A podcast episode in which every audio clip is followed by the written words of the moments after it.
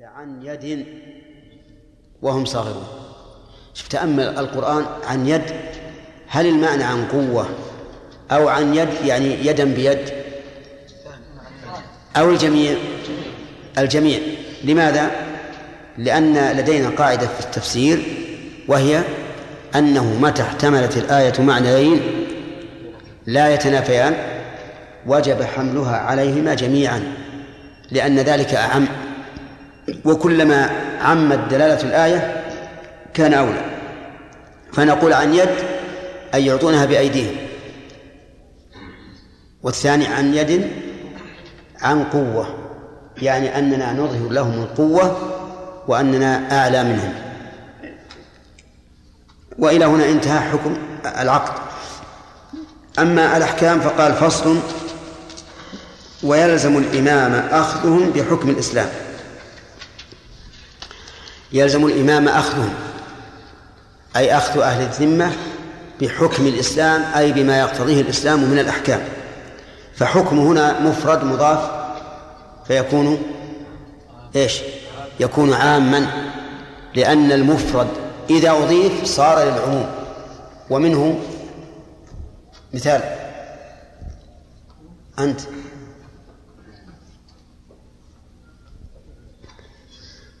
مثال المفرد الذي يراد به العموم.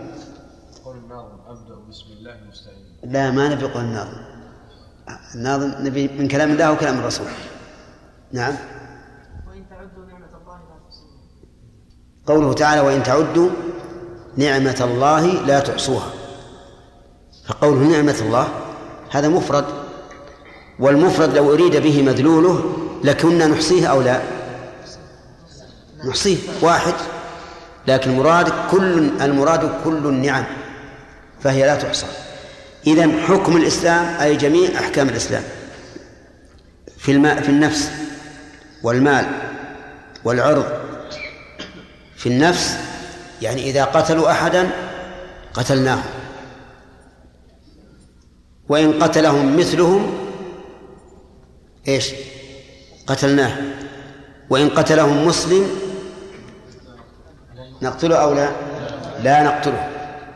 لأنه لا يقتل مسلم بكافر خلافا لمن ذهب إلى قتل المسلم بقتل المعاهد. والصواب الصواب أنه لا يقتل المسلم بالكافر. ومن حمل هذا الحديث لا يقتل المسلم بالكافر على أن المراد به غير المعاهد فحمله ضعيف جدا لأن غير المعاهد يقتل سواء قتل على وجه القصاص أو على وجه الحرابة لأنه محارب. كذلك في المال.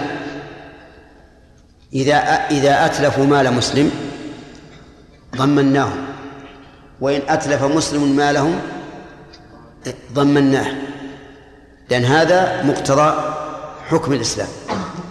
أن متلف المال ضامن. سواء كان مسلما أو كافرا. طيب والعرض؟ كيف العرض؟ يعني أنه لا يجوز لنا أن نغتابهم ولا يجوز لنا أن نقذفهم بالزنا وذلك لأنهم محترمون فهم من المعصومين. فيجب أن أن يلزم الإمام أخذهم بذلك كله. وهم أيضا إذا اغتابوا أحد من المسلمين أو قذفوا أحد من المسلمين ألزموا بما يقتضيه الإسلام في هذا في هذا الأمر. قال وإقامة الحدود عليهم فيما يعتقدون تحريمه دون ما يعتقدون حلة. الحدود وهي العقوبات المقدرة شرعا في معصية يجب إقامتها كما مر علينا. أليس كذلك؟ مر علينا في بلوغ المرام أن إقامة الحدود واجبة فرض كفاية والمطالب بها الإمام. فهؤلاء الذميون إذا فعلوا ما يوجب الحد إن كانوا يعتقدون التحريم أقمنا عليهم الحد وإن كانوا لا يعتقدونه فإننا لا نقيم عليهم الحد. فالزنا مثلا يقام عليهم الحد فيه لأنهم إيش؟ يعتقدون تحريمه فإذا ترافعوا إلينا في قضية من في الزنا فإنه يجب علينا أن نحكم عليهم بمقتضى الإسلام. إذا كانوا محصنين فالرجم وإن كانوا غير محصنين فالجلد والتغريب. إذا قدرنا أنهم يعتقدون التحريم لكن لا يعتقدون إقامة الحد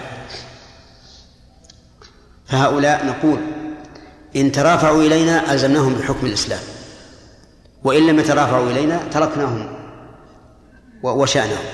مع أن حد الزنا ثابت حتى في التوراة والإنجيل ودليل ذلك ما ورد في قصة عبد الله بن سوريا الذي زنى بامرأة يهودية وترافع إلى رسول الله صلى الله عليه وعلى آله وسلم وجيء بالتوراة فإذا فيها آية الرجم.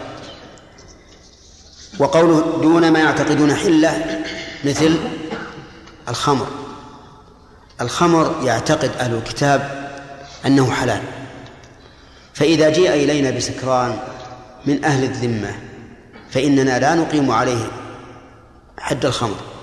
حتى وإن, وإن قلنا إن عقوبة شارب الخمر حد فإننا لا نقيم عليه الحد. لماذا؟ لأنه يعتقد حلة. لأنه يعتقد حله. والذي يعتقد حل الشيء كيف يعاقب عليه؟ لا يعاقب. لكن سيأتي أنهم يمنعون من إظهار شرب الخمر. فإن أظهروا ذلك فإننا نعزرهم بما يرجعهم ويؤخذ من هذا الحكم الذي أقره الفقهاء رحمهم الله أن من اعتقد حل شيء مختلف فيه فإنه لا يلزم بحكم من يرى تحريمه. مثل؟ الدخان. الدخان ليس مجمعا على تحريمه من العلماء من خالف فيه لا سيما في أول ما ظهر. فإذا فإذا رأينا شخصا يشرب الدخان وهو يرى أنه حلال فإننا لا نعزله وإن كان يعتقد أنه حرام فإننا نعزره لأن التعزير واجب في كل معصية لا حد فيها ولا كفارة. وهل نقره؟ بمعنى هل يجوز أن أجلس إلى جنب واحد يدخن لكن يعتقد حل الدخان؟ لا تتعجبوا يا جماعة. لا.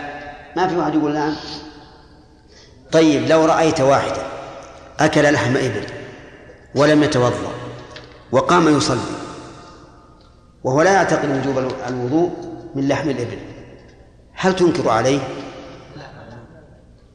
هل تصلي معه؟ وهذا إقرار ولا إنكار؟ نعم. هذا إقرار.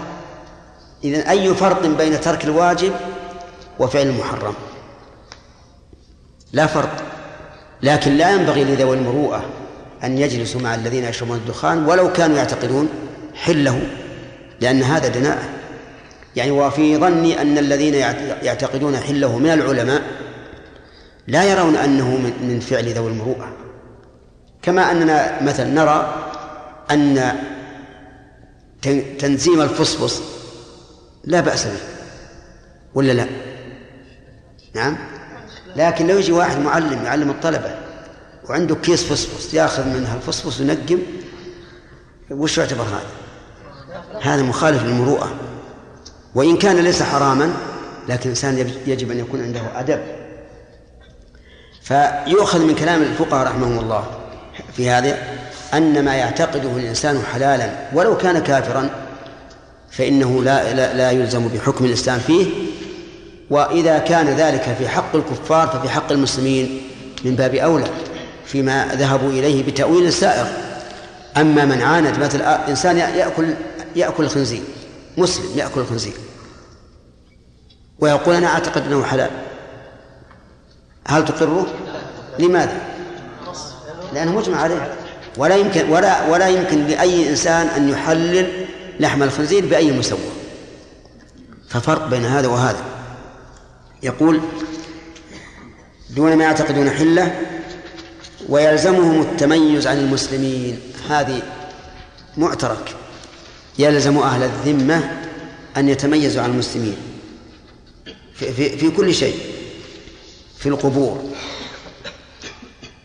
تك- تكون قبورهم متميزة في مكان آخر. لا يمكن أن ندفنهم مع المسلمين. كذلك أيضا في الزي والشكل.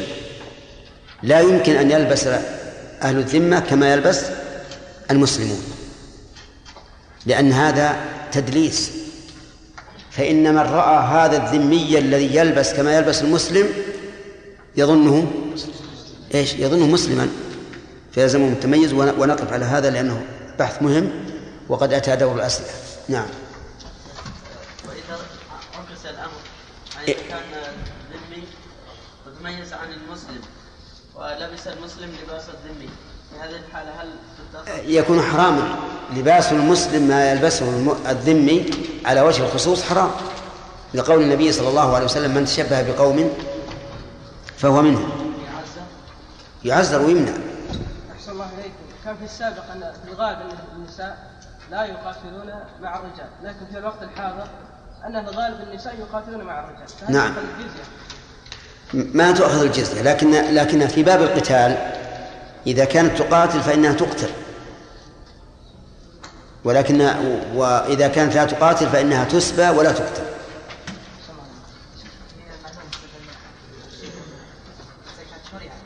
أن إيش؟ أسباب مشروعية الزكاة للمؤلف قلوبهم وهذه الأعمال تنفر هذا الكتاب إيه؟ هذا سؤال جيد يقول آه، الأخ سامي العقيلي يقول من المعلوم أن الله فرض في الزكاة نصيبا للمؤلف قلوبهم ونحن إذا عاملنا أهل الذمة وهم أتوا إلينا يعطوننا مالا إذا عاملناهم بهذه المعاملة فهذا تنفير. نقول إن بعض العلماء لم يذهب هذا المذهب الذي ذهب إليه المؤلف وقال إنه لا لا يطال وقوفهم ولا ولا ولا تجر أيديهم ولكن لا يكرمون. يعني لا يتبين لهم أن المؤمن أن المسلم قد ذل أمامهم وأكرمهم. كقوله عليه الصلاة والسلام إذا لقيتم في طريق إذا لقيتموهم في طريق فاضطروهم إلى أضيقهم. يأتينا إن شاء الله. نعم.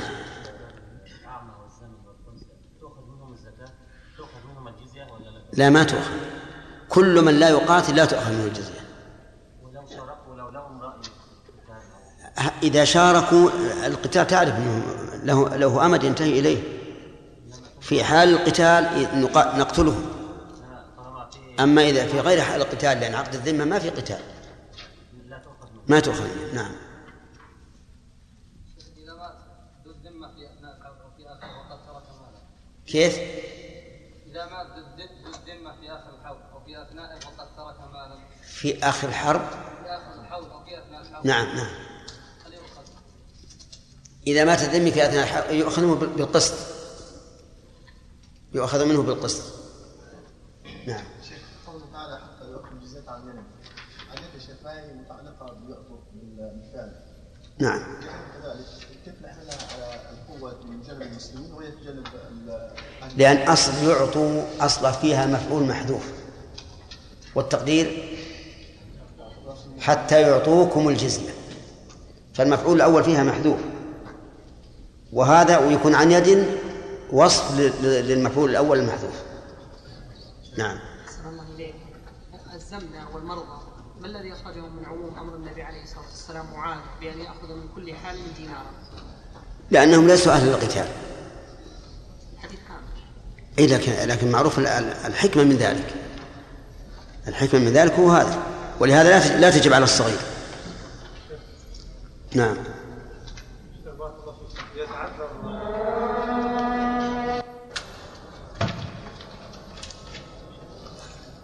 وش عندنا الآن؟ ألفية نعم. إيه فيها خمس دقائق. نعم. فقط ما هو ضابط. في فقط في عدم أخذ الجزء من الذمه أي الذي لا يستطيع أن أن- أن يدفعها بعد قوته. وقوت عياله. نعم.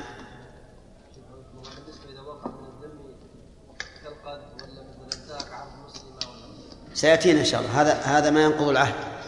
نعم. ها؟ تقدم تقدم ما في مك... فيه مكان. تقدم نسمع صوته.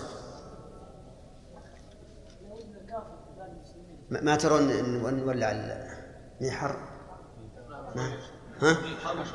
ها؟ حر. ولع شوي. نعم يا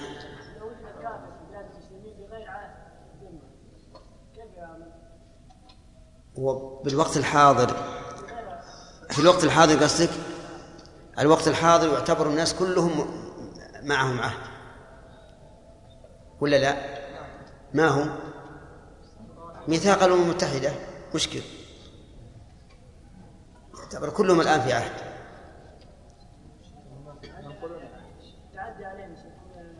وأنا أقول لك ميثاق الأمم المتحدة هو عهد لما يريدون وليس عهدا فيما لا يريدون. ولهذا يقتل الناس في بعض الأماكن بدون سبب إذا قلت ما شيخ الناس لو كان ترفع عنها الجزيه وغيبه بالاسلام نعم. أي نعم. ترغيب في الإسلام أي في ثبوته. ولهذا المؤلف قلوبهم يعطون للإسلام ويعطون لقوة لتقوية الإيمان في نفوسهم ويعطون للإسلام نظيرهم. ربما هذا الإنسان إذا رفعنا عنه الجزية يسلم نظيره. أي ترغيب الإنسان في, في البقاء عليه. نعم. كيف؟ إيش؟ لا إن ارتد نسأل الله العافية عاد يعامل مع معاملة المرتد. يقال إما أن ترجع الإسلام وإلا قتلناك إذا كان شيخ المسألة خلافية نعم. فعلها مثلا وكان كنت تحريم. نعم. لماذا لا أنكر عليه شيخ؟ مع أن الصحابة قد أنكر بعضهم على بعض في مسألة خلافية نعم. منهم هناك فرق بين الإنكار وبين المناقشة. الإنكار أن ترى أن الإنسان هذا على على غير حق وترى أنه خارج عن عن الهدى إلى الضلال. والمناقشة شيء آخر. المناقشة لا لا أن تناقشه. لا ما تنكر عليه. نعم لا صريح هذا. مخالف صريح. حديث صحيح ما- إيه لكن ما هو صحيح عند بعض الناس. حديث جابر كان آخر الأمرين من النبي صلى الله عليه وسلم ترك الوضوء. مما مس النار. فيقول هذا آخر الأمرين ف- فلا م- ولهذا قلنا أن أن قول بعض الفقهاء لا إنكار في مسألة الاجتهاد ليس على عمومه. بل الشيء الذي له مسوغ لا ننكر عليه. لكن لا مانع من أن نناقشه.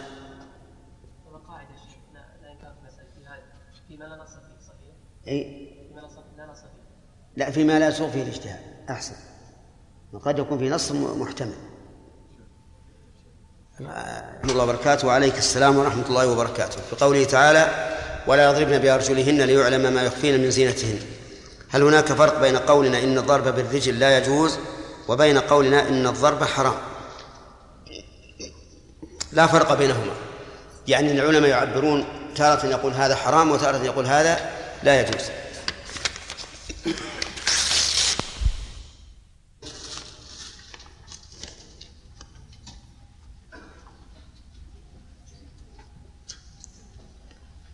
يقول ورد أورد علي أحد الأخوة إشكالا فيما يخص الكافر إذا مات هل يحكم عليه بعينه أنه خالد مخلد في النار؟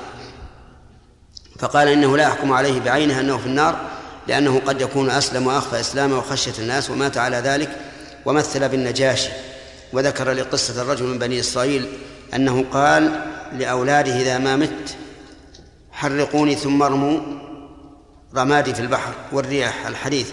وفي الأخير بعد ما جمعه الله غفر له وأدخله الجنة بعد ما بعد أن مات كافرا.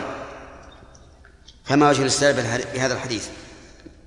الشهادة بالنار أو بالجنة تنقسم إلى قسمين. شهادة عامة وشهادة خاصة. العامة أن تشهد لكل واحد لعموم الكافرين أنهم في النار. فتقول كل كافر في النار. وأما الخاصة فهي أن تشهد لشخص معين بأنه في النار.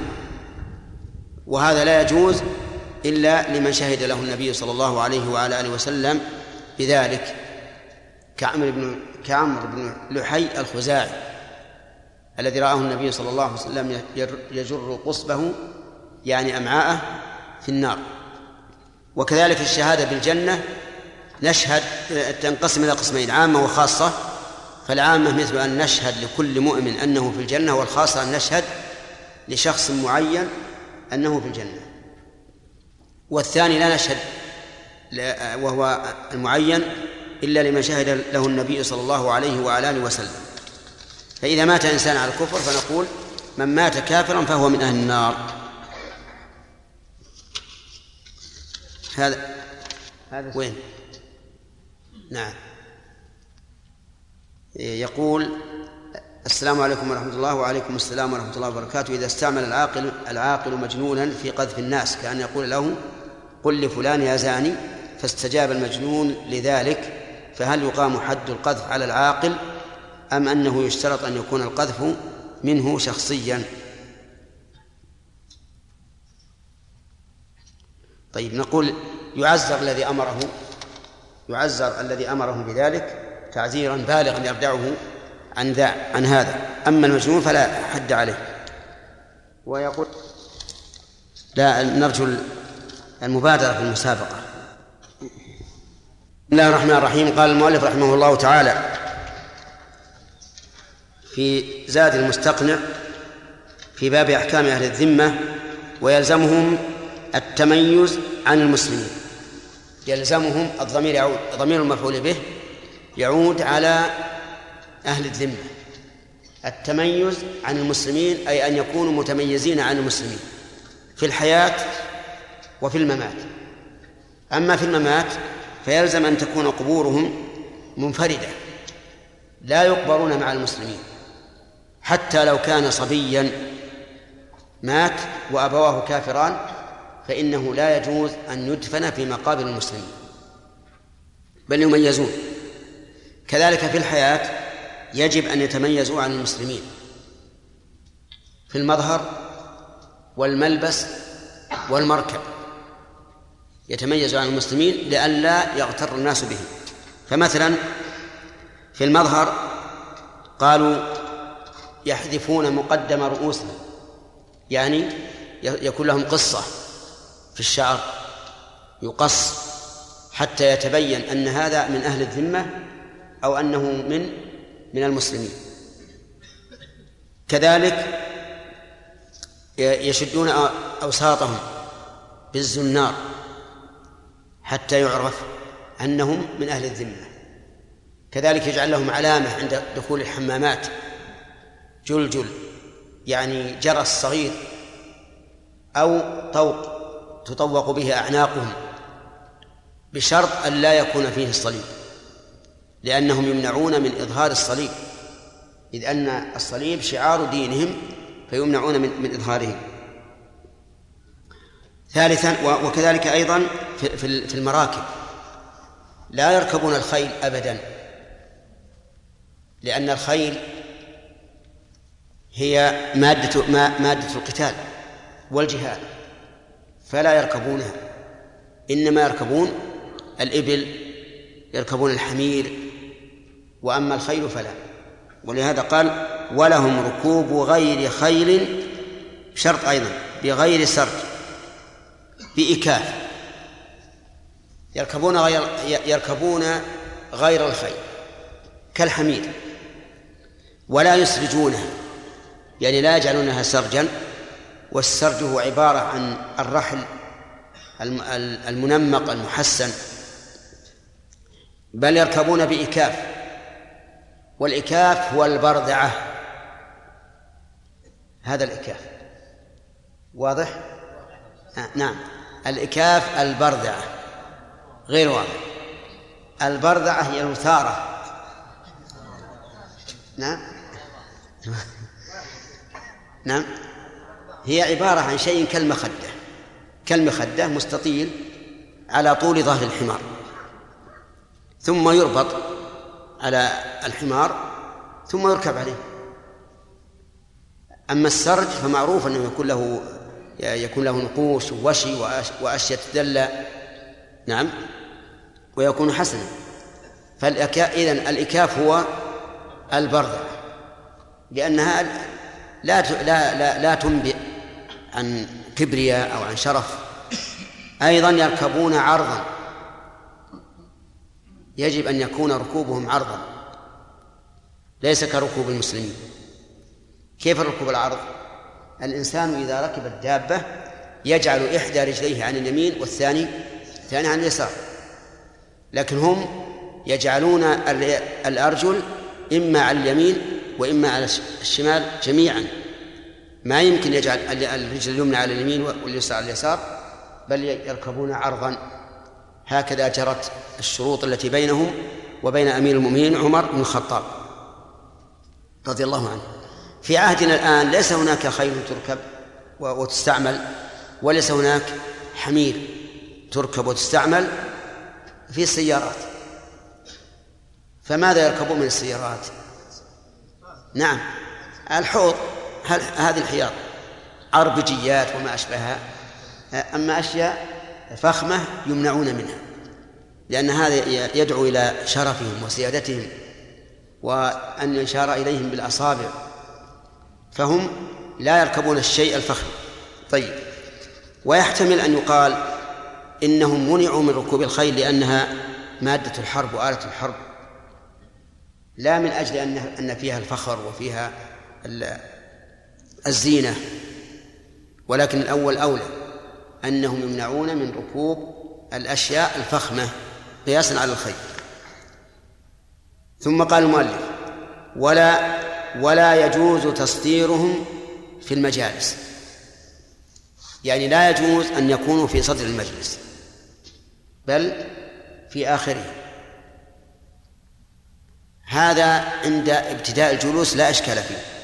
يعني إذا دخل جماعة من المسلمين وجماعة ومعهم من أهل الذمة فإنه لا يمكن أن يتقدم أهل الذمة حتى يكونوا في صدر المجلس لأن صدر المجلس إنما هو لأشراف القوم وأسيادهم وهم ليسوا من أهل الشرف والسيادة لكن إذا إذا كانوا في مجلس في, جالسين ثم دخل جماعة من المسلمين هل يقامون من صدر المجلس؟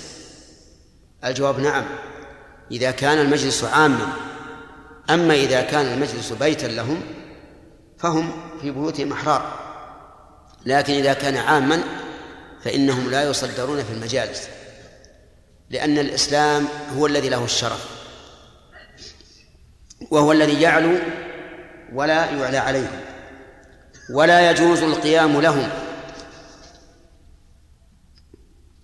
القيام لهم إذا أقبلوا مثلا لا تقم لهم.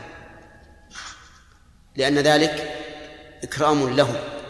وإذا كان النبي صلى الله عليه وعلى آله وسلم يقول إذا لقيتموهم في طريق فاضطروهم إلى أضيقه فإن القيام لهم ينافي ذلك تمام المنافاة لأنه إيش؟ إكرام لهم. وعلم من قول المؤلف ولا قيام لهم أنه يجوز القيام للمسلمين. إذا دخل إنسان ذو شرف وجاه فإنه لا بأس بالقيام له. لكن هو نفسه لا لا يحب ولا يتمنى أن يقوم الناس له. إنما إذا قاموا له فإنه لا حرج عليه. وكان النبي عليه الصلاة والسلام يكره أن يقام له فتركه الصحابة استجابة لرغبة النبي صلى الله عليه وعلى آله وسلم. لكنه لا بأس أن يقوم الإنسان لذوي الشرف والجاه إكراما له. وليعلم أن القيام ينقسم إلى ثلاثة أقسام. قيام إلى الشخص وقيام عليه وقيام إليه. قيام له وقيام إليه وقيام عليه. فالقيام له يعني أنه إذا دخل قمت إجلالا له وإكراما له ثم إن شئت فقل اجلس في مكاني وإن شئت جلست. القيام إليه أن يتقدم الإنسان إلى القادم ويخطو خطوات وهذا جائز. قال النبي عليه الصلاة والسلام لما أقبل سعد بن معاذ رضي الله عنه للتحكيم قال قوموا إلى سيدكم. فأمر بالقيام إليه و وذلك إكراما له. أما القيام على الشخص فإنه لا يجوز إلا إذا كان في ذلك إغاظة للمشركين.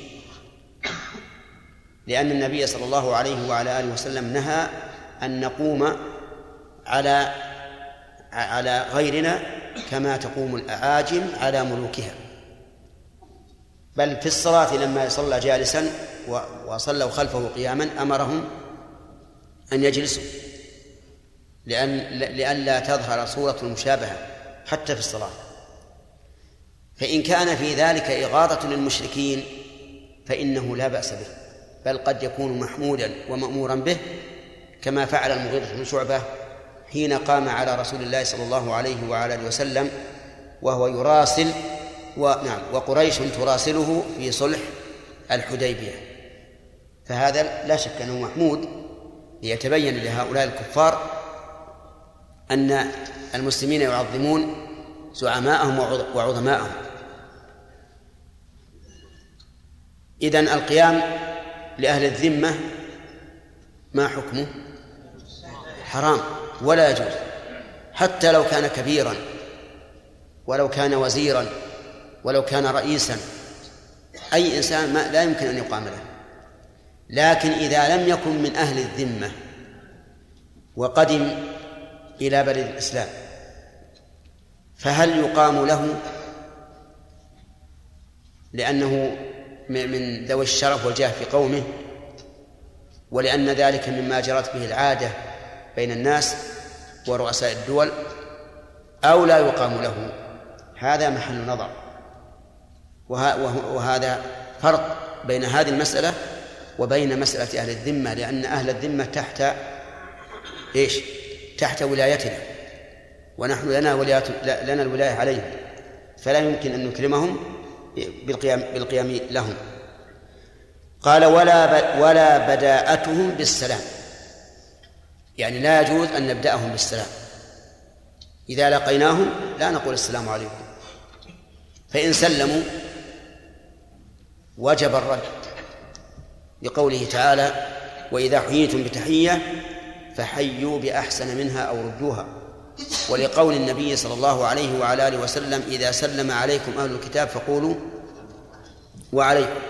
فأمرنا أن نرد عليه. أما البداءة فلا. طيب وهل يجوز أن نبدأهم بكيف أصبحت كيف أمسيت وما أشبه ذلك؟ المذهب لا. لا يجوز. لأن النهي عن بدأ بدأتهم بالسلام لئلا نكرمهم بدليل قوله وإذا وجدت وإذا لقيتموهم في طريق فاضطروهم إلى أضيقه. فإذا قلنا كيف أصبحت كيف أمسيت كيف أنت كيف حالك فهذا نوع من الإكرام. وقال شيخ الإسلام يجوز أن نقول له كيف حالك كيف أصبحت كيف أنت. لأن الرسول عليه الصلاة والسلام إنما نهى عن بدأتهم بالسلام. والسلام يتضمن الإكرام والدعاء. لأنك إذا قلت السلام عليك فأنت تدعو له. أما هذا فهو مجرد ترحيب وتحية. وينبغي أن يقال إذا كانوا يفعلون بنا مثل ذلك فلنفعله بهم. وإذا ك... وإذا كان هذا لمصلحة كالتأليف فلنفعله بهم. وإذا كان ذلك خوفا من شرهم فلنفعله بهم. لأنه إذا قدر مثلا أنك في وقتنا الحاضر أنك في شركة مدير هذه الشركة كافر. فإنك لو دخلت عليه لتراجعه في شأن هذه الشركة ولم تسلم نعم لكان يكون لكان في قلبه عليك شيء ربما يضرك. فإذا قلت كيف أصبحت؟ كيف حالك؟ نعم. فهذا يزيل ما في قلبه من من الضغينة وتسلم من شره. ولا يدخل هذا في نهي النبي صلى الله عليه وسلم عن بدأتهم بالسلام. وإذا سلموا هم فكما سمعتم أنه يجب علينا أن نرد عليهم بدلالة القرآن والسنة. ولكن هل نرد عليهم بقول وعليكم أو نرد عليهم بمثل ما سلموا؟ نقول لا يخلو السلام الذي ألقوه إلينا أن يك... إما أن يكون صريحا بقولهم السلام عليكم أو صريحا بقولهم السام عليكم أو غير صريح. لم يبينوا اللام ولم يحذفوها حذفا واضحا. فإن صرحوا بقولهم السلام عليكم كما يوجد الآن في الكفار الذين عندنا الآن يقول السلام عليكم بصراحة لأن لأن ألسنتهم ألسنة أعجمية فهم يتعلم يتلقن نعم يتعلمون السلام تلقينا. فتجد يقول السلام عليكم صراحة. فهنا لنا أن نرد عليهم ونقول عليكم السلام. ولنا أن نقول وعليكم. وإن صرحوا بقولهم السام عليكم فإننا نقول عليكم السام أو نقول وهو أولى وعليكم. ودليل ذلك أن رجلا يهوديا مر بالنبي صلى الله عليه وعلى آله وسلم فقال السام عليك يا محمد. فقالت عائشة عليك السام واللعنة. فنهاها الرسول عليه الصلاة والسلام عن ذلك وقال إن الله رفيق يحب الرفق. وقال إذا سلم عليكم أهل الكتاب فقولوا وعليكم. وفي الصحيح أنه قال إن أهل الكتاب يقولون السام عليكم فإذا سلموا عليكم فقولوا وعليكم. فصار إلقاء السلام من الكافر يكون على ثلاثة أوجه. أن يصرح بالسلام أن يصرح بالسام أن يكون الموضع الثالث أن يكون الوجه الثالث أن يكون محتملا. فهنا يتعين أن نقول إيش؟ وعليكم. لأنه إن كان قال السلام فهو عليه. إن كان قال السلام فهو فهو عليه. طيب هل يجوز أن نهنئهم أو نعزيهم أو نعود مرضاهم أو نشهد جنائزهم. أما التهنئة بالأعياد فهذه حرام بلا شك وربما لا يسلم الإنسان من الكفر لأن تهنئتهم بأعياد الكفر رضا بها والرضا بالكفر كفر ومن ذلك تهنئتهم بما يسمى عيد الكريسماس أو عيد الفصح أو ما أشبه ذلك. فإن فهذا لا يجوز إطلاقا. حتى وإن كانوا يهنئوننا بأعيادنا فإننا لا نهنئهم بأعيادنا. والفرق أن تهنئتهم بأعيادنا تهنئتهم إيانا بأعيادنا تهنئتهم بحق. وأن تهنئتنا إياهم بأعيادهم تهنئة بباطل. هذا هو الفرق. فلا نقول إننا نعاملهم بالمثل. إذا هنؤون بأعيادنا فلنهنئهم بأعيادهم للفرق الذي سمعته. وأما تهنئتهم بأمور دنيوية كما لو ولد له مولود فهنأناه أو وجد له مفقود فهنأناه أو بنى بيتا فهنأناه أو ما أشبه ذلك فهذه ينظر. إذا كان في هذا مصلحة فلا بأس بذلك. وإن لم يكن فيه مصلحة فإنه نوع إكرام فلا يهنئون. ومن المصلحة أن يكون ذلك على وجه المكافأة مثل أن يكون من عادتهم أن يهنئون بمثل ذلك فإننا نهنئهم. أما تعزيتهم فلا تجوز أن فلا يجوز أن يعزوا لأن التعزية تسلية للمصاب وجبر لمصيبته. ونحن لا نود أن يسلموا من المصائب. بل نقول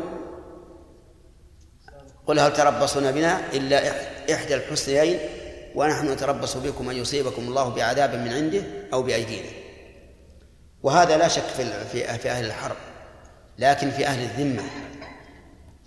فقال بعض أهل العلم تعزيتهم تجوز للمصلحة مصلحة التأليف أو للمكافأة. إذا فعلوا بنا ذلك فإننا نفعله بهم. أما عيادتهم فالصحيح جواز ذلك لكن للمصلحة أيضا بأن يرجى إسلامه بعرض بعرض الإسلام عليه. كما زار النبي صلى الله عليه وسلم خادما له يهوديا فعرض عليه الإسلام فأشار أو فرد بصره إلى أبيه كأنه يشاور فقال له أبوه أطع محمدا. فأسلم. فخرج النبي صلى الله عليه وسلم وهو يقول الحمد لله الذي أنقذه من النار. فإذا كان في عيادتهم مصلحة كالدعوة للإسلام فلا, فلا, فلا بأس. بل قد تكون مندوبة مستحبة لأن النبي صلى الله عليه وسلم قال إنما الأعمال بالنيات وإنما لكل امرئ ما نوى. ثم قال المؤلف ويمنعون من إحداث كنائس. يمنعون الضمير يعود على من؟ على أهل الذمة الذين عندنا في بلادنا. يمنعون من إحداث كنائس وبيع وبناء من هدم منها ولو ظلما إلى آخره. هذه الأمور الممنوعة التي يمنعون منها. أولا إحداث كنائس. والكنائس جمع كنيسة وهي متعبدهم سواء كانوا نصارى أو أو أو يهودا. فيمنعون من بناء الكنيسة. لأن هذا إحداث شعائر كفرية في بلاد الإسلام. وكذلك إحداث البيع. البيع أيضا يمنعون من إحداثها وهي متعبد اليهود. فيمنعون من من إحداثها. كما يمنعون من إحداث الكنائس. فإن قال قائل إذا كانوا لا يمنعوننا من من إحداث المساجد في بلادهم فهل لنا أن نمنعهم من إحداث الكنائس في بلادنا؟ الجواب نعم. وليس هذا من باب المكافأة والمماثلة. لأن الكنائس دور الكفر والشرك والمساجد دور الإيمان والإخلاص. فنحن إذا بنينا إذا بنينا المسجد في أرض الله فقد بنيناه بحق الأرض لله والمساجد لله والعبادة التي تقام فيها كلها إخلاص لله واتباع لرسوله بخلاف الكنائس والبيع ومن سفه بعض الناس أنه يقول لماذا لا نمكنهم من بناء الكنائس في بلادنا كما يمكنون من بناء المساجد في بلادهم نقول هذا من السفه. ليست المسألة من باب المكافأة ليست مسائل دنيوية هذه مسائل دينية. الكنائس بيوت الكفر والشرك والمساجد بيوت الإيمان والإخلاص فبينهما فرق. والأرض لمن؟ لله. فنحن إذا بنينا مسجدا في أي مكان من الأرض فقد بنينا بيوت الله في أرض الله بخلافهم. قال المؤلف ومن بناء من هدم منها. يعني لو كان هناك كنيسة موجودة قبل الفتح. نحن فتحنا البلاد واستولينا عليها وصار أهلها أهل, أهل ذمة بالنسبة لنا لكن فيها كنائس. انهدمت هذه الكنائس. فإننا نمنعهم من بنائها. لماذا؟ لأن البناء إحداث.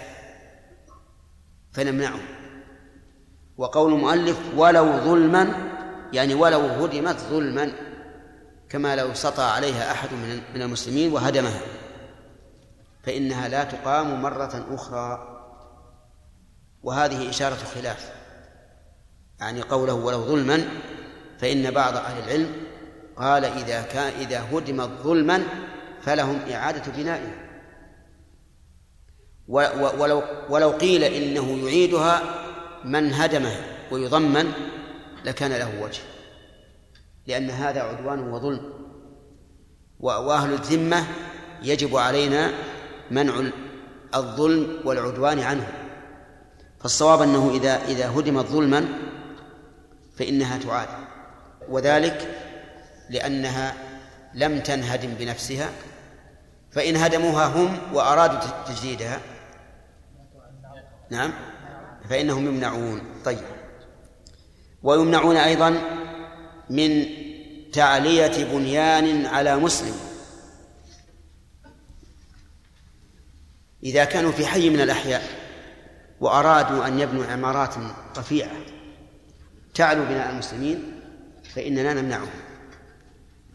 وظاهر كلام المؤلف أنه لا فرق بين أن يكونوا مجاورين ملاصقين أو غير ملاصقين وهو كذلك.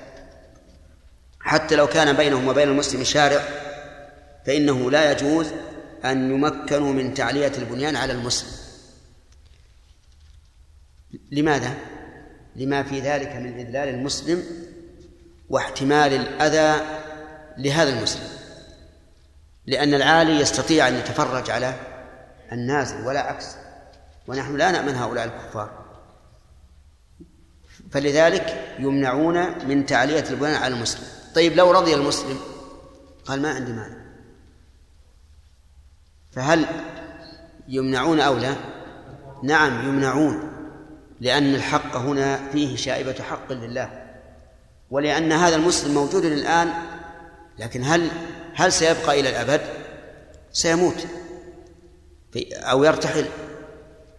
فيبقى البناء عاليا على من؟ إيش؟ على من بعده. ولهذا لا يجوز أن أن يعلو البنيان على المسلم ولو بإذن المسلم ورضا المسلم. طيب فإن فإن ملكوه عاليا من مسلم إن ملكوه عاليا من مسلم يعني هم جاءوا إلى عمارة فخمة طويلة واشتروها من المسلم فهل يمنع فهل يجب أن نهدمها؟ نعم ما لم نمنع البيع. الآن ما ما منع تم البيع. ولم نعلم إلا بعد مضائه نقول الآن لكم الخيار. إما أن نهدمها وإما أن تردوا البيع. فإذا قالوا إذا نرد البيع أهون علينا من الهدم. ولكن المسلم أبى. قال أنا لا لا لا أريد فسخ البيع. قلنا نلزمك. لأنك بعت عليهم بنيانا لا يجوز إقرارهم عليه فأنت الذي اعتديت فنلزمك بأن نفسخ البيع. قال لا من مس لا من مساواته له. يعني لا يمنعون من مساواته أي مساواة بنيانهم لبناء المسلمين لأنهم لم يعلوا على المسلمين. طيب فإن قال قائل وهل يمنعون من تشييد بنيانهم وتحسينه ووضع الديكور فيه وما أشبه ذلك. نقول أما من الداخل فإنهم لا يمنعون. أما من الخارج فهذا يرجع إلى اجتهاد الإمام. إن رأى أنهم إذا أظهروا منازلهم بهذا المظهر وبيوت المسلمين حولهم بيوت شعبية وأن في ذلك افتخارا لهؤلاء الكفار فله أن يمنعهم. لأن هذا وإن لم يكن وإن لم يكن علوا حسيا فهو علو معنوي فيمنعون وإن رأى أن الناس لا, لا يهتمون بذلك ولا يقيمون له وزنا فليبقهم على ما هم عليه. ثم قال نعم. ويمنعون من إظهار خمر وخنزير. يمنعون الضمير يعود على أهل الذمة. يمنعون من نعم نرجع إلى ما سبق. قول المؤلف رحمه الله ومن تعلية بنيان على مسلم يفهم من كلامه أنهم لو ملكوه من مسلم عاليا فإنه فإنهم لا يمنعون لكن الصحيح ما قررناه أولا أنهم يمنعون. فيهدم أو يسخ البيت. قال ومن إظهار خمر وخنزير. يعني يمنعون من إظهار الخمر ومن إظهار أكل لحم الخنزير. لأن ذلك عند المسلمين حرام فيمنعون منه. أما لو لو لو شربوه في بيوتهم أو صنعوه في بيوتهم ولم يبيعه علينا فإننا لا نمنعه. وكذلك يقال في لحم الخنزير. لأنهم يعتقدون أن الخمر حلال وأن لحم الخنزير حلال فلا نتعرض لهم في ديانتهم لكن إظهار ما هو ممنوع عند المسلمين ممنوع. ومن هذا خمر وخنزير وناقوس وجهر بكتابهم. الناقوس هو شيء يصوت به عند أداء شعائر دينهم. فإذا كان لهم ناقوس قوي الصوت يسمعه الناس فإننا نمنعهم من إظهاره. والمراد إظهار صوته لا إظهار حجمه أو أو عينه أهم شيء هو إظهار الصوت. فنمنعهم من إظهار النواقيس لأنهم في بلاد في بلاد الإسلام. كذلك نمنعهم من الجهر بكتابه. لما في ذلك من الصد عن سبيل الله. فإن قيل ما هذه الإذاعات التي التي تنشر الآن عبر المذياع؟ هل يمنعون منها؟ ليس لنا سلطة عليهم لأنها تبث من أي مكان؟ من بلادهم وبلادهم ليس لنا سلطة عليهم. لكن يجب علينا أن أن نحول بينها وبين سماعها بقدر الإمكان. إذا أمكن أن نشوش وهو ممكن. يجعل مثلا مواطير على نفس الموجة ثم لا تسمع. فيجب على المسلمين أن أن يشوشوا عليه فإن قيل يخشى إذا شوشنا عليهم دعوتهم للنصارى أن يشوشوا علينا دعوتنا للإسلام. نعم؟ وهذا وارد. فهل نتركهم ونحذر المسلمين من من شرهم؟ أم ماذا؟ طيب تأملوا هذا. الآن إذا إذا كانوا إذا إذا شوشنا عليهم شوشوا علينا دعوتنا. ونحن عندنا دعوة كثيرة. ودعوة ودعوة ودعوة موافقة للفطرة. يعني أن قبول الناس لها أكثر من قبول الناس لدعوة هؤلاء النصارى. فهل نقول إننا ندرأ هذه المفسدة لوجود هذه المصلحة التي هي أقوى ونحذر الشعب المسلم من كيده؟ نعم. أو نقول نحن نمنع الشر وإذا منع الشر من غيرنا فلسنا مسؤولين عنه. شيخ ينظر إن كانت الإسلامية هذه على تقوى وعلم ووجد العلم في الناس فلا نخشى من نتركهم ونحذر الناس على قدر ما نستطيع. وأما إذا كانت هذه البلاد الإسلامية كبلاد أعاجم الآن مسلمة ولكن إسلامهم ضعيف وثقافتهم قليلة فنمنعهم نمنع من إرسال لا نشوش. نشوش. هو عند الأمن من تشويشهم علينا ما في إشكال نشوش لكن إذا كان ما نأمن. فتأملوها يكون الجواب عليها إن شاء الله غدا في الدرس القادم. نعم؟ نعم. عليهم يا شيخ اذاعتهم هم تفوقا منا من التشويش. إيه. نحن عال عليهم في جهة التشويش. نعم. لو شوشنا عليهم يعني كأنك تقول نتركهم ونحذر المسلمين من شره. نعم.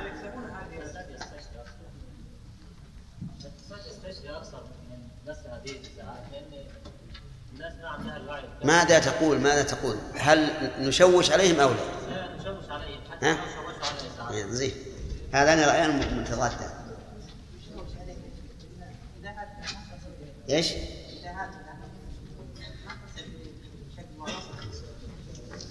كلامنا إذا كانت تصل. أما إذا كانت ما تصل نشوش ما في إشكال. نعم. لا ما هي بقى درء المفسدة لا إذا إذا قلنا. دعنا إذا كان مضمون هذا ما ما نعتبره. المهم إذا تيقنا يقين أنهم يشوشون عليه أما إذا كان في احتمال لا. المحل محل البحث الآن إذا تيقنا أنهم يشوشون علينا. أما إذا كان في احتمال فهذا قد يكون من تخويف الشيطان. فلا فلا فلا نخاف. سليم؟ إيش؟ سلك المسلمين يبلغون يبلغون دعوه الاسلام انه نخلي إحنا نرجح هذا على على واذا كان المسلمين هذه ما لهم شاطئ في المسائل دي ونخاف انهم يكون نشوش عليهم ولا ولا نخليهم على كيف هذا صحيح. يعني يقول سليم إذا كان ما عندنا دعوة للإسلام فنشوش عليهم. هذه ما تبي ما تبي بحث. لكن كلامنا فيما إذا كان عندنا دعوة للإسلام وهو موجود الآن الحمد لله. موجود دعوة للإسلام في, الإذاعات. هذا رجعت يا شيخ كان عندنا دعوه للاسلام أي انشط نشاط نشاط عند المسلمين نخلي ما نشوش عليهم تمام دعوتنا دعوتنا ما نشوش نعم يسأل قول النبي صلى الله عليه وسلم في قوله صلى الله عليه وسلم كونوا جسدين نعم. هل المراد بهذا نقول إن المراد بالقيام هنا من أجل النجاة إيش؟ من أجل أن ينزلوا لأن رواية خلاف رواية نعم. نعم نعم. لهذا وهذا. لأنه لو كان مجرد الإنزال لكان واحد يكفي. واحد يكفي النزاع إيه، أو اثنين. ما يوجه ال- ال- الكلام على العموم. ثم لا يقول إلى سيدكم. لأن لأن قول إلى سيدكم إشارة إلى أنه أمرهم بالقيام من أجل السيادة. نعم. التعزية الراجح أن لا تجوز أو؟ لا التعزية. إيه. الراجح أن لا تجوز أو تجوز المصلحة والمكافأة لا يعني الراجح أن تبع المصلحة. لأنه ربما نستغل وجود هذه المصيبة بالدعوة بدعوته إلى الحق. كيف وش اللفظ يا شيخ؟ أي طيب. نعم بارك الله فيكم نسأل الله أن يعود الظهار في المواقيت التي في الواقع يا شيخ أن مواقيتهم هذه لها صوت معين. والآن يوجد في بعض الأجراس الساعات الكبيرة في البيوت. نقول هذه منها أيضا لأن من التشبه بهم. وهذه يا شيخ يحاول كثيرا إدخالها ما في الميادين العامة في بين المسلمين إيه. نفس الأجراس يا شيخ توجد. ما ما أعتقد هذا. لأن صوت الساعة الآن صوت عادي ما هو ما هو شع- شعار ديني. إيه؟ الساعة الكبيرة إيه؟ يعني مثلا إذا إذاعة لندن الآن فيها ساعة. الناقوس هكذا؟ ها؟ يختلف. لأن له له رنة خاصة. طيب لو- حصل ظن الخاص هذا ما أظن. ما أن ساعة البندول ما هي على على شكل ناقوس. يوسف؟ بس بس خلي خلي اولي.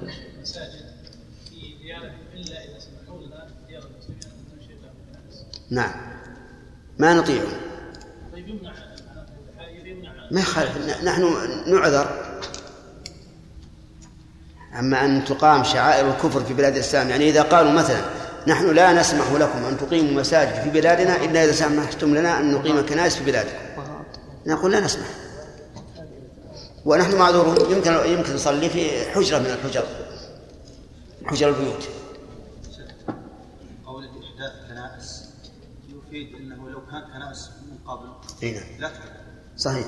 لو أقاموا فيها شعائر الدينية لكن يمنعون من إظهار الشعائر داخل الكنيسة ما يمنع. ما يمنعون لا. نعم. بما ان الرسول صلى الله عليه وسلم نهى عائشة إذا ما ردت عليكم عليكم السلام واللعنة. نعم. فنهى عن ذلك. لماذا قلنا بجواز إلى أن عائشة زادت. قالت واللعنة يعني اللعنة فقط اي اي نعم. أما لو قلنا كما قالوا ما فيها شيء. نعم. قص على معينة نعم. الآن شباب المسلمين هذه القصة كل الأحكام اللي إحنا نقرأ الآن الله المستعان. ما فيها شيء من هذا. ولهذا قال قال الفقهاء لا كعادة الأشراف. يعني كأن الأشراف في عهد يعني في عهد الفقهاء رحمهم الله أشراف الناس لهم قصة معينة في مقدم رؤوسهم فقالوا لا كعادة الأشراف. هو الجز شيخ إنه يزال مقدم الرأس. نعم. وهو المراد لهم يزال مقدم الرأس ولا يبقى؟ ها؟ وهو المراد إزالة مقدم الرأس. بلى يج- يج- يجز. يجز نعم. إيه، والأخ يقول هي قصة اي قص قص القص هذا جز نوع من الجز مو لازم حلق.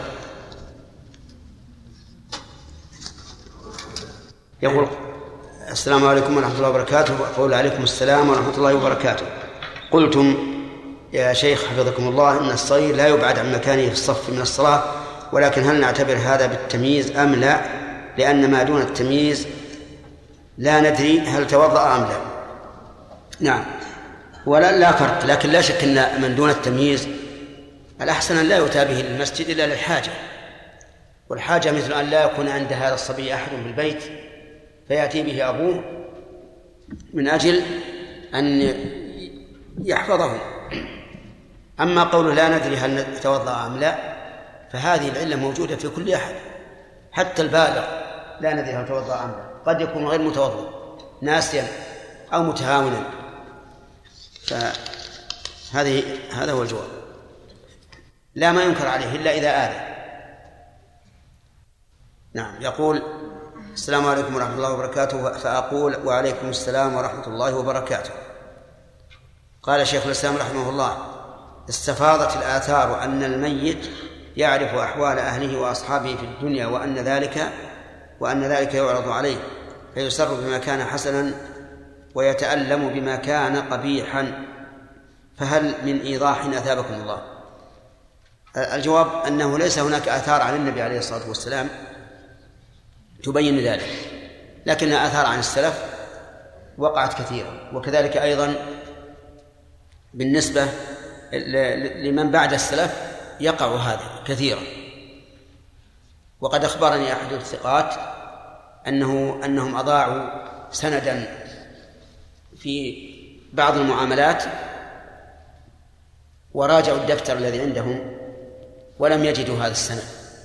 فرأى والده في المنام بعد موته وقال له إن الكتابة قد لصقت بها الصفحة الأولى. لصقت بقطاعة الدفتر. يقول فلما أصبحت وجدت ذلك كما قال. وهذا يدل على أنه أحس بذلك. لكن ما هناك شيء يعني يبين من السنة إلا ما ورد فيما رواه أبو داود وصححه ابن عبد بن عبد البر وأقره ابن القيم في كتاب الروح من أن الإنسان إذا سلم على شخص يعرفه في الدنيا رد الله عليه روحه فرد عليه السلام. هذا يقول قال شارح قال شارح الروض فيما يعتقدون حلة كخمر. هل معنى هذا أن الله أحل الخمر؟ حل له لهم. وكيف يقال إذا قال قائل إن الله إن الله تعالى لم يحرم لم يحرم شيئا إلا فيه مصلحة. لم يحرم شيئا إلا فيه مصلحة للبشر. أو بالعكس. نعم. وهل تحليل الخمر لليهود والنصارى فيه مصلحة؟ جزاكم الله خيرا الخمر كان حلالا لهذه الأمة بنص القرآن. قال الله تعالى ومن ثمرات النخيل والأعناب تتخذون منه سكرا ورزقا حسنا. السكر باستعماله شربا والرزق الحسن بالربح به في التجارة. ثم تدرجت الأحوال كما تعرفون هذا أنها تدرجت بعد ذلك إلى ثلاث كم؟ ثلاث مراتب. آخرها التحريم المطلق. فلعل النصارى كان ذلك حلا لهم في في كتابهم ولا ولم ينسخ. إذا قال قائل أن التوراة الإنجيل زور فيهم تحليل الخمر كيف يقال؟ يقول موجود حسن وين هو؟ أين هو؟ نعم طيب. يقول السلام عليكم ورحمة الله وبركاته. وقول عليكم السلام ورحمة الله وبركاته. هل للصائم أجر إذا كان أمامه أناس يأكلون؟ وهل ورد في السنة ما يبين ذلك؟ إذا كان هناك أجر لأن بعض الإخوة يقول إن الملائكة تترحم عليه. هذا لا أعلم فيه نصا عن الرسول عليه الصلاة والسلام أنه أن فيه أجرا أو أن الملائكة تترحم عليه. لكن بعض السلف ولا سيما في التابعين كان يرى أن ذلك من الصبر يعني من زيادة الصبر أي كون الإنسان يصبر يصبر على الصيام مع أن الناس يأكلون حوله يزداد بذلك أجرا لا سيما مع توقان النفس إلى الأكل والشرب فإنه يزداد أجره لأنه سوف يزداد صبره. وهذا يقول هي أم عبد الرحمن والنساء يستثنى لهن لأنها ما تستطيع أن تسأل غير المكان تقول امرأة جاءت العادة الشهرية على هيئة صفرة وكدرة لمدة عشرة أيام. ثم انقطعت الصفرة والكدرة نصف يوم تقريبا ثم استمرت العادة أي الصفرة والكدرة أسبوعا آخر علما بأن مدة الدورة سابقا هو أسبوع وأن الدورة تأتي هذه المرأة حاليا وهي مرضع كل شهرين بدلا من إتيانها كل شهر. فمن عمل جزاكم الله خيرا بالنسبة للصلاة والصوم وغير ذلك علما بأنها كانت تصلي في الأسبوع الأخير احتياطا.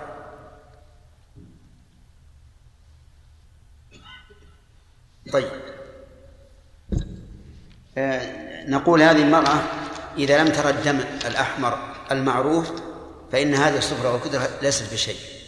لا سيما وأنها ترضع لأن الغالب أن المرضع لا تحيض. فالواجب عليها أن تصلي وأما الصيام فإن كان في رمضان وجب عليها أن تصوم وإذا كان قضاء فإن شاءت قضت وإن شاءت أجلت.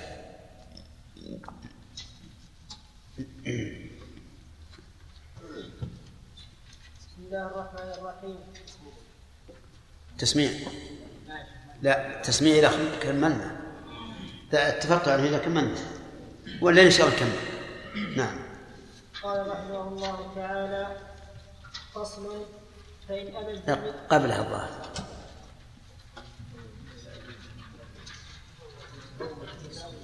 وإن تهود. وإن تهود نصراني, نصراني أو عكسه لم يقر. ولم يقبل منه إلا الإسلام أو أو دينه. فصل. فإن أبى الذمي بذل بذل الجزية. بذل فإن أبى الذمي بذل الجزية أو التزام حكم الإسلام أو تعدى على مسلم بقتل أو زنا أو قطع طريق أو تجسس أو إيواء جاسوس أو ذكر الله أو رسول أو ذكر, أو ذكر الله. أو ذكر الله أو رسوله أو كتابه بسوء انتقض عهده دون نسائه وأولاده وحل دمه وماله. بسم الله الرحمن الرحيم. الحمد لله رب العالمين. وصلى الله وسلم على نبينا محمد وعلى آله وأصحابه ومن تبعهم بإحسان إلى يوم الدين. سبق لنا كثير من أحكام أهل الذمة. وكما تعلمون إن إن هذا الكتاب مختصر. لم يستوعب جميع الأحكام. التي تطبق على أهل الذمة. لكن ابن القيم رحمه الله توسع في ذلك في كتابه أحكام أحكام أهل الذمة وهو مطبوع في مجلدين وموجود. وكنا قبل هذا الوقت نقول لا حاجة لقراءة الجهاد لأنه ما في جهاد ولا لقراءة أحكام أهل الذمة لأنه ما عندنا أهل الذمة أما الآن فلا بد لطلبة العلم من أن يقرأوا ويحققوا أحكام الجهاد وأحكام أهل, أهل, أهل الذمة و وسائر الكفار. لأننا في الجهاد كما تعلمون الآن انفتحت جبهات ولله الحمد فيها جهاد في سبيل الله. وأما الكفار فقد ابتلينا بهم وكثروا بيننا لا كثرهم الله. فالواجب أن نعرف كيف نعامل هؤلاء الكفار. ومن أهم شيء في مسألة الكفار أنه لا يجوز إقرارهم في جزيرة العرب للسكنة لأن النبي صلى الله عليه وعلى آله وسلم نهى عن ذلك بل قال أخرجوا اليهود والنصارى من جزيرة العرب. وقال وهو في مرض موته أخرجوا المشركين من جزيرة العرب. وقال لا أخرجن اليهود والنصارى من جزيرة العرب. حتى لا أدع إلا مسلما. لهذا لهذا يجب أن نعلم أنه لا يجوز إقرار اليهود أو النصارى أو المشركين في جزيرة العرب على وجه السكنة. أما على وجه العمل فلا بأس بشرط ألا نخشى منهم محذورا. فإن خشينا منهم محذورا مثل بث أفكارهم بيننا أو شرب الخمر علنا أو تصنيع الخمر وبيع على الناس فإنه لا يجوز إقرارهم أبدا لأنهم في هذه الحال يكونون مفسدين في الأرض. ثم إن من جملة الأحكام أحكام أهل الذمة ما ذكره المؤلف بقوله وهو مبتدأ درس الليلة وإن تهود نصراني أو عكسه تهود نصراني أي صار النصراني يهوديا. عكسه بأن تنصر يهودي أي صار اليهودي نصرانيا أيهما أكمل؟ أن يتهود النصراني أو يتنصر اليهودي؟ كلها كلها باطلة. لأن اليهودي إذا انتقل للنصرانية فقد انتقل إلى إلى دين منسوخ. لا لا يقبله الله عز وجل. لكن صحيح أن النصارى بعد اليهود وأنهم أقرب إلى الحق من اليهود وإن كانوا كلهم على باطل لكن النصارى يؤمنون بعيسى واليهود لا يؤمنون به. لهذا كانوا أقرب إلى الحق من من من اليهود. أما أما من جهة الكفر فهم في الحقيقة على حد سواء. كان النصارى قبل البعثة ضالين. يعبدون الله على ضلال ويريدون الحق لكن عموا عنه والعياذ بالله. واليهود كانوا مغضوبا عليهم لأنهم يعلمون الحق ولكن لم يعملوا به. بعد بعثة الرسول كانوا كلهم مغضوبا عليهم. اليهود والنصارى لأن اليهود تركوا الحق عن عمد والنصارى أيضا تركوا الحق عن عمد فلا فرق بينهم. فيكون الجميع على دين غير مقبول عند الله لا اليهود ولا النصارى. لكن لا شك أن طبائع النصارى وغلظهم وخداعهم وخيانتهم ومكرهم أشد وأعظم من اليهود نعم من النصارى. اليهود أشد من النصارى في هذا الباب. لكن ومع ذلك بعد الحروب التي وقعت بين النصارى والمسلمين صار النصارى يكنون للمسلمين مثل ما يكن اليهود. فنسأل الله تعالى أن أن يدافع الجميع عنا طيب إذا تهود نصراني قال النصراني صار يهوديا نقول لا نقبل منك. فإما أن تسلم وإما أن ترجع إلى دينك الذي انتقلت منه. طيب وإن تمجس؟ كذلك. من باب أولى. طيب إن إن إن تنصر مجوسي. فكذلك. كل من انتقل عن دين من دينه عن دينه الذي هو عليه قلنا له إما أن ترجع وإما أن أن تسلم. وذلك لأنه لا يمكن أن ينتقل إلى دين أفضل من حيث القبول عند الله. كل الأديان سوى الإسلام كلها غير مقبولة عند الله فلا فائدة من انتقاله. طيب إذا إذا تنصر يهودي أيضا لا لا نقبل. نقول إما أن ترجع إلى دينك اليهودية وإما أن تسلم. وقال بعض أهل العلم إذا تهود نصراني لم يقبل منه إلا الإسلام. إذا تهود نصراني لم يقبل منه إلا الإسلام. لأن انتقاله من النصرانية إلى اليهودية إقرار منه بأن النصرانية باطلة. وانتقل إلى أي شيء؟ إلى دين باطل. إذن الدين الذي انتقلت إليه أولا هو باطل الذي كنت عليه أولا هو باطل والذي انتقلت إليه أيضا باطل فلا نقرك على باطل لا الأول ولا الثاني. ونقول ارجع ونقول أسلم وإلا قتلناك وهذا القول لا شك أن له وجه قوي. وأما نقول ارجع إلى دينك وقد اعترف هو بانتقاله منه أنه دين باطل كيف نقول هذا؟ ونحن أيضا نؤمن بأنه دين باطل أي منسوخ. كيف كيف نقول ارجع إلى دينك؟ فالقول بأنه بأن من انتقل عن دينه إلى دين آخر من من سائر الكفار لا يقبل منه إلا الإسلام. هذا قول قوي جدا. لأن انتقاله عن دينه اعتراف منه بأنه باطل. وإلى دين إيش؟ إلى دين باطل. إذن كيف نقر؟ طيب. ولم يقبل منه إلا الإسلام أو دينه. طيب فإن أبى. قال إنه لا يرجع ولا يسلم. لا يرجع إلى دينه ولا يسلم. فإنه يقتل. لأنه على غير دين صحيح الآن. يقتل ولكن الإمام أحمد سئل عن ذلك فتوقف فيه أو قال لا يقتل. ولكن الذي الذي يظهر من الأدلة أنه يقتل لأنه الآن على دين لا يقر عليه.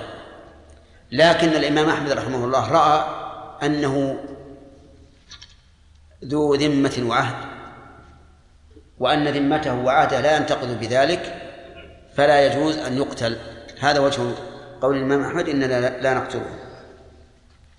ثم قال المؤلف فصل وهذا الفصل ذكر فيه المؤلف رحمه الله ما ينتقض به العهد.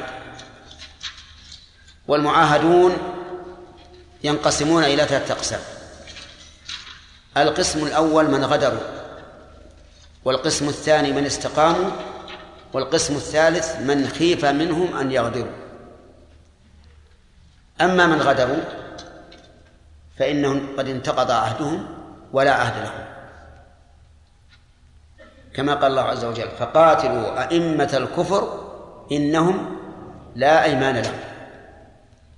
وأما من استقام فإننا نستقيم له ويبقى على عهده لقوله تعالى فما استقاموا لكم فاستقيموا لهم. وأما من خيف منه الغدر فإننا ننبذ إليه العهد ونخبره بأنه لا عهد بيننا وبينه لنكون نحن وإياه على سواء. كما قال تعالى وإما تخافن من قوم خيانة فانبذ إليهم على سواء. أي انبذ إليهم عهدهم لتكون أنت وإياهم سواء. الذمي داخل في هذا. إذا خرج عن عما يلزمه من أحكام الإسلام فإنه ينتقض عهده. لأن العهد الذي بيننا وبينه أن يلتزم أحكام الإسلام ومنها أن يبذل الجزية. يقول فإن أبى بذل الجزية. قال إنه لا يسلم الجزية. فإن عهده إيش؟ ينتقض ويحل دمه وماله. كذلك إذا أبى التزام حكم الإسلام. بأن صار يجهر بالخمر ويعلنه ولا يلتزم بإقامة الحدود عليه فيما يعتقد تحريمه ولا يتورع عن نكاح ذوات المحارم في غير المجوسي. المجوسي يرى أن نكاح ذوات المحارم جائز لكن اليهودي والنصارى والنصراني لا يرى ذلك فإذا أبى التزام أحكام الإسلام انتقض عهده أو تعدى على مسلم بقتل أو زنا أو قطع طريق. تعدى على مسلم بقتل بأن قتل مسلما. فإن عهده ينتقض حتى لو لو لو عفى أولياء المقتول فإن عهده ينتقض. لأن أولياء المقتول إن طالبوا بالقصاص اقتص منه وإلا لم يقتص منه لكن بالنسبة للعهد ينتقض. لأنه إذا إذا قتل هذا يمكن أن يقتل آخر. كذلك إذا اعتدى على مسلم بزنا زنى بمسلمة ولو برضاه فإنه ينتقض عهده لأن الواجب عليه أن يلتزم أحكام الإسلام. ومثل ذلك لو اعتدى على غلام بلواط. فإنه ينتقض ينتقض عهده. وقول المؤلف رحمه الله تعدى على مسلم بقتل أو زنا علم منه أنه لو تعدى على كافر مثله بقتل أو زنا فإن فإن عهده لا ينتقض. ولكن ماذا نصنع به؟ إذا تمت شروط القصاص في القتل قتل قصاصا. وفي الزنا إذا تحاكم إلينا أقمنا عليه الحد. وقد سبق أن أن الزنا محرم بجميع الشرائع وأن حده في التوراة كحده في القرآن. قال أو قطع طريق يعني تعدى بقطع الطريق بأن كان يعرض للناس في الطرقات فيغصبهم المال مجاهرة. ومعه السلاح مسلح. صار يجلس على الطرقات ومعه سلاح ومن جاء قال يلا. سلم المال. وقاتله. فإن هذا قاطع طريق ويعتبر فعله هذا نقضا للعهد. أو تجسس. وهذا من أشر ما يكون. إذا تعدى على المسلمين بالتجسس. فصار ينقل أخبار المسلمين إلى العدو. فإن عهده ينتقض ولا إشكال فيه. بل إن الجاسوس وإن كان مسلما يجب أن يقتل. إذا تجسس للعدو ولو كان مسلما يجب أن يقتل. والدليل على على ذلك أن النبي صلى الله عليه وسلم لما اطلع على الجاسوس الذي جس لقريش من هو؟ حاطب ابن أبي بلتعة وعلم به استأذن أمير المؤمنين عمر بن الخطاب رضي الله عنه أن يقتله فقال النبي صلى الله عليه وسلم إنه من أهل بدر وما يدريك أن الله اطلع إلى أهل بدر فقال اعملوا ما شئتم فقد غفرت لكم فجعل النبي صلى الله عليه وسلم الجاسوسية مبيحة للدم للدم لكن وجد مانع وهو كونه من أهل بدر. وهذه العلة لا توجد في في عهدنا الآن. فإذا وجد إنسان إنسان جاسوس يكتب بأخبارنا إلى العدو أو ينقله مشافهة أو ينقله عبر الأشرطة فإنه يجب أن يقتل حتى لو تاب. لأن ذلك كالحد لدفع شره وردع أمثاله عن ذلك. أو إيواء جاسوس هو لم يتجسس لكن أتى من عدو جاسوس ونزل عنده فآواه وتستر عليه. فإن عهده إيش؟ ينتقض لماذا ينتقض وهو لم يتجسس؟ لأنه آوى الجاسوس فرضي بالجاسوسية وهذا ضرر بالمسلمين قال أو ذكر الله أو رسوله أو كتابه بسوء وينبغي أن يلحق أو شريعته. إذا ذكر الله بسوء فسب الله. وقالت اليهود يد الله مغلولة. إذا قال يد الله مغلولة إذا قال إن الله فقير فإن عهده ينتقل لأنه ذكر الله بسوء. إذا قال إن الله لم يعدل حيث جعل لأمة محمد كفلين من الأجر وجعل لغيرهم كفلا واحدا وهذا غير عدل فإنه ينتقض عهده. إذا قال إن الله تعالى جاهل ولا يدري فإن عهده ينتقض. المهم إذا ذكر الله بسوء أي سوء يكون؟ كذلك إذا ذكر رسوله ورسول هنا مفرد مضاف فيعم كل رسول. لو ذكر اليهودي عيسى بن مريم بسوء فإن عهده ينتقل. ولو ذكر النصراني محمدا بسوء فإن عهده ينتقض يعني سبه فقال مثلا إنه جبان إنه جائر إن فيه كذا وكذا أو قال إنه رجل شهواني وما أشبه ذلك مما يدعيه النصارى قاتلهم الله ولعنهم إلى يوم القيامة. فإن فإن عهده ينتقض. ولا عهد له ولا كرامة.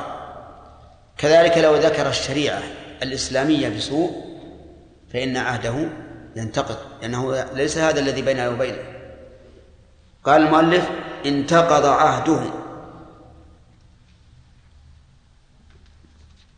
دون نسائه وأولاده. فيتبعض الحكم. لتبعض موجبه. النساء والأولاد لم لم يفعلوا شيئا يوجب نقض العهد فيبقون على العهد. وهو فعل ما يوجب نقض العهد فينتقض. ولم يتعرض نعم نعم. قال المؤلف وحل دمه وماله. حل دمه حتى لو قال إنه تاب.